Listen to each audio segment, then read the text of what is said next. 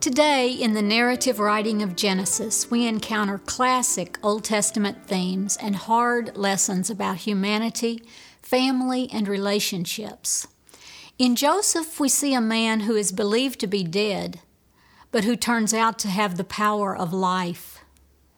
Joseph's brothers think they're doomed because of the way they've deceived their father, so they speak and act mostly out of a sense of fate. In Jacob, we see a father defined by the lies of his sons. He lives to grieve and protect himself from further loss. The main character is Joseph, the fourth and last founding father of Israel. Joseph has an oversized ego and is a tattletale, the, the kind we all despised in grade school. As this lesson begins, Joseph is soon to be released from prison to become a rising star in Egypt. The decisions and actions of Joseph and others in these chapters prepare the way for the Exodus, which will happen generations later and will be God's greatest saving act for the Hebrew people in the Old Testament. Within the dreams, strained relationships, traveling, and Joseph's rise to fame, I would like to explore four major topics, including Jacob's grief, journey as a metaphor for life, hope and trust as understood by the Hebrew people, and finally, Judah's speech at the end of the lesson. Jacob's grief is unmistakable in today's lesson. Several terms are used for sorrow in the Bible, and the one used to describe Jacob's grief is the strongest. Jacob has lost his favorite son, Joseph, the son of Rachel, whom Jacob truly loved. In my own family, my uncle, my brother, my cousin, and my nephew all died very young. I observed their parents, including my mother and my sister, grieve the loss of sons but still, I can never know what it is like to lose a child. In his book, When Bad Things Happen to Good People, Rabbi Harold Kushner talks about how he grew and matured because of his son Aaron's illness and after his death at age 14. I am a more sensitive person, a more effective pastor, a more sympathetic counselor because of Aaron's life and death than I would ever have been without it. And I would give up all of those gains in a second if I could have my son back.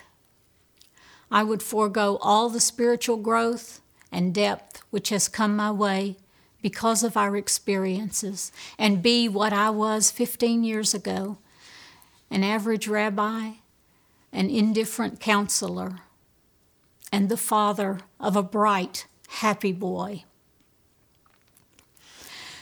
Like Rabbi Kushner, Jacob is a normal father. It seems natural for him to try to protect himself from further loss by not allowing Benjamin to make the journey to Egypt with his brothers. It seems natural, too, for him to blame his other sons for his loss. People try all kinds of defenses when they are grieving. Though Jacob appears to be paralyzed by grief in chapter 42, that changes in chapter 43. As the other sons beg him to send Benjamin with them to Egypt, Jacob finally breaks the cycle of grief in verses 11 to 14. He tells his sons to take Benjamin with them and says, May God Almighty grant you mercy in the presence of the man. You may know someone who has lost a child. Grieving parents and grandparents need us. One of the best ways to help is to be quietly present with the parent. To say the least, it is not easy.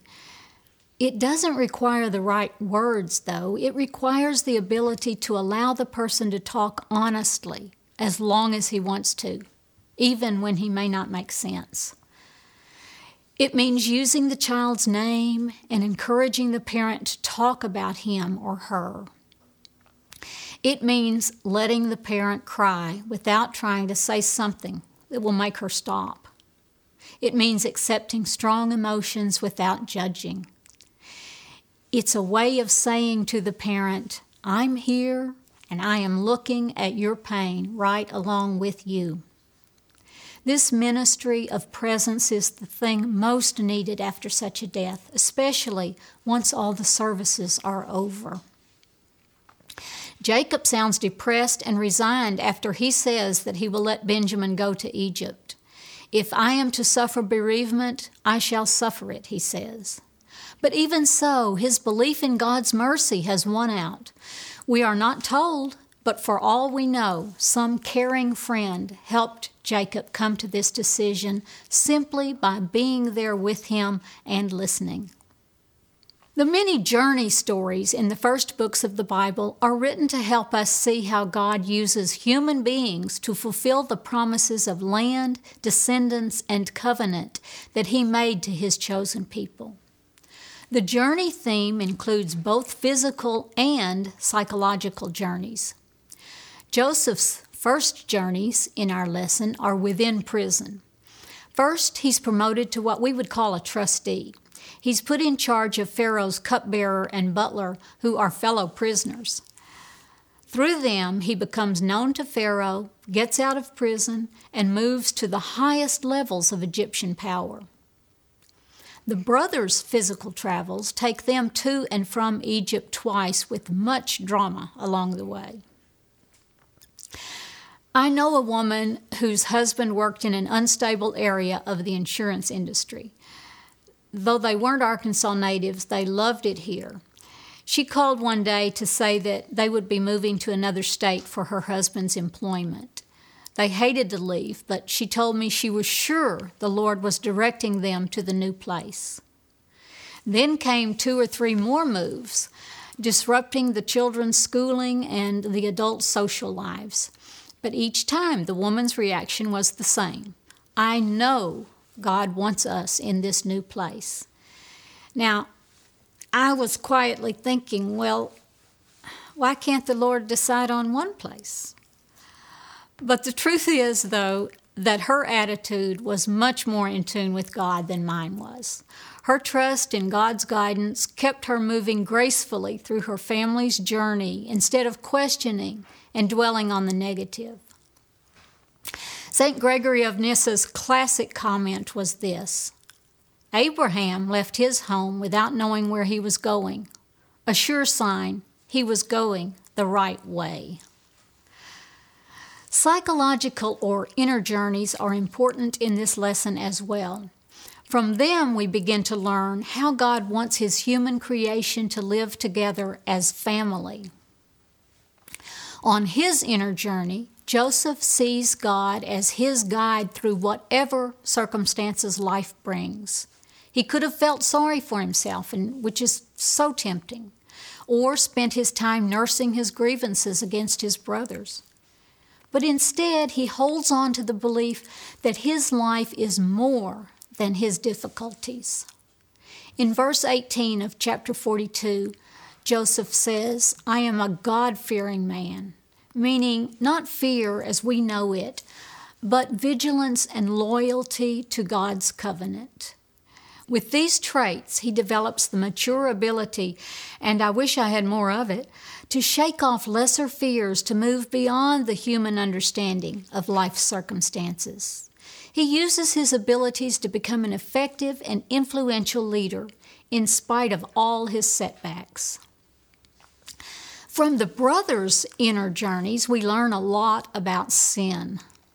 Chapter 42, verse 1, paints a sharp contrast between Joseph and the brothers.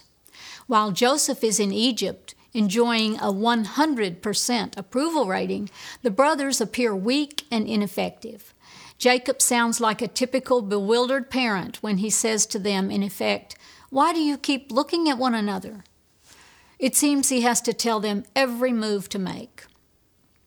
Another contrast comes in verse 8 when Joseph recognizes his brothers, but they do not recognize him.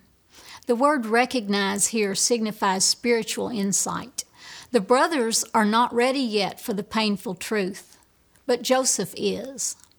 He is further along on his inner journey than they are. It is agonizing to think about the brothers living with their father all those years, knowing what they had done, and having to witness his terrible grief. Their relationship with one another is poisoned as well because none of them can be sure that the others will keep the secret. Their anxiety contributes greatly to the suspense of their travels to and from Egypt. The core biblical understanding of sin is breaking a covenant relationship. Sin can be defined as being disconnected from God through the failure to love. The term right relationship in Hebrew always meant living not only in harmony with the community, but acting justly towards all within the community. The brothers' evil treatment of Joseph and their continuing anger and jealousy are destroying right relationships of life established by God. Sinning has led them away from God. Only admitting their sin and guilt will nudge them back. When their journey leads them finally to admit their sin, they begin to realize Joseph's pain as well as their own. In verse 21, they say, we saw the anguish of his heart when he pleaded with us. What a step! Each of us can probably imagine their raw emotions because I'm assuming here that we have all hurt people in our own lives. Admitting the truth of guilt can be terribly painful, but the important thing is that God is there in that pain. The separation from God is over. I haven't made many physical moves or journeys in my life, and I'm still only 50 miles away from my hometown. But I can tell you that I have a long history of resisting the guidance of God on inner journeys. It's not easy for me to follow when God tries to guide me, for example, to accept or respect people, people I don't particularly like or agree with, or to trust God about growing old or to stop depending so much on the approval of others. And the big one I resist the Lord's nudging me to be more faithful to regular prayer. If only God would just ask me to move to a new city from the Genesis narrator, I think we can learn that our faith journey does not consist of having the right religion, doctrines, or theology. It consists of going where the Lord leads, especially within ourselves, especially when we may not want to. The Old Testament understanding of faith, trust, and hope always inspires me. Many disturbing things were happening as I worked on this lecture. The U.S. stock market is ridiculously volatile.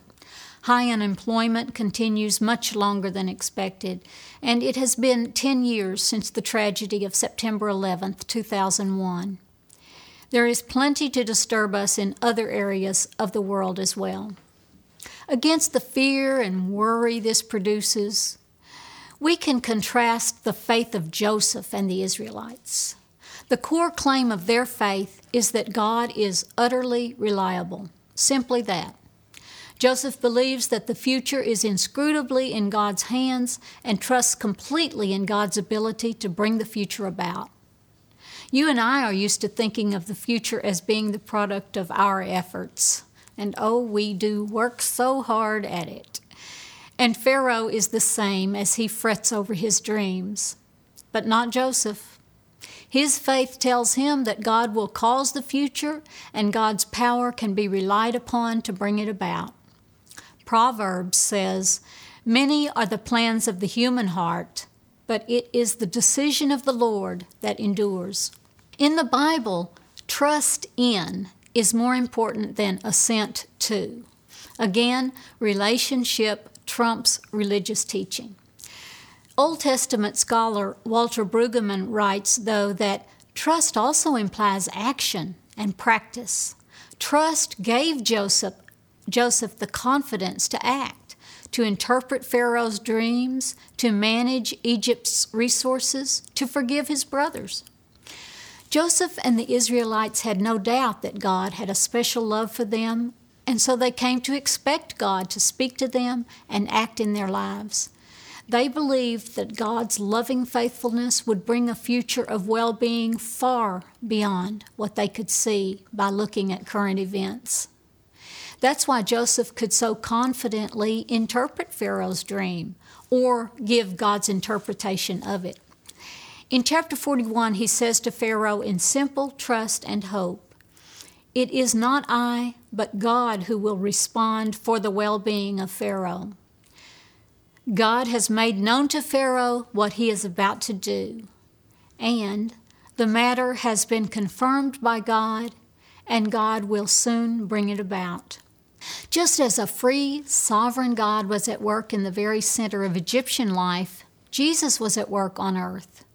Jesus is at work within all the problems and events I mentioned earlier, and our lives are more than those problems. God is capable of bringing about newness, even to situations that seem to us so deep rooted that they cannot be changed.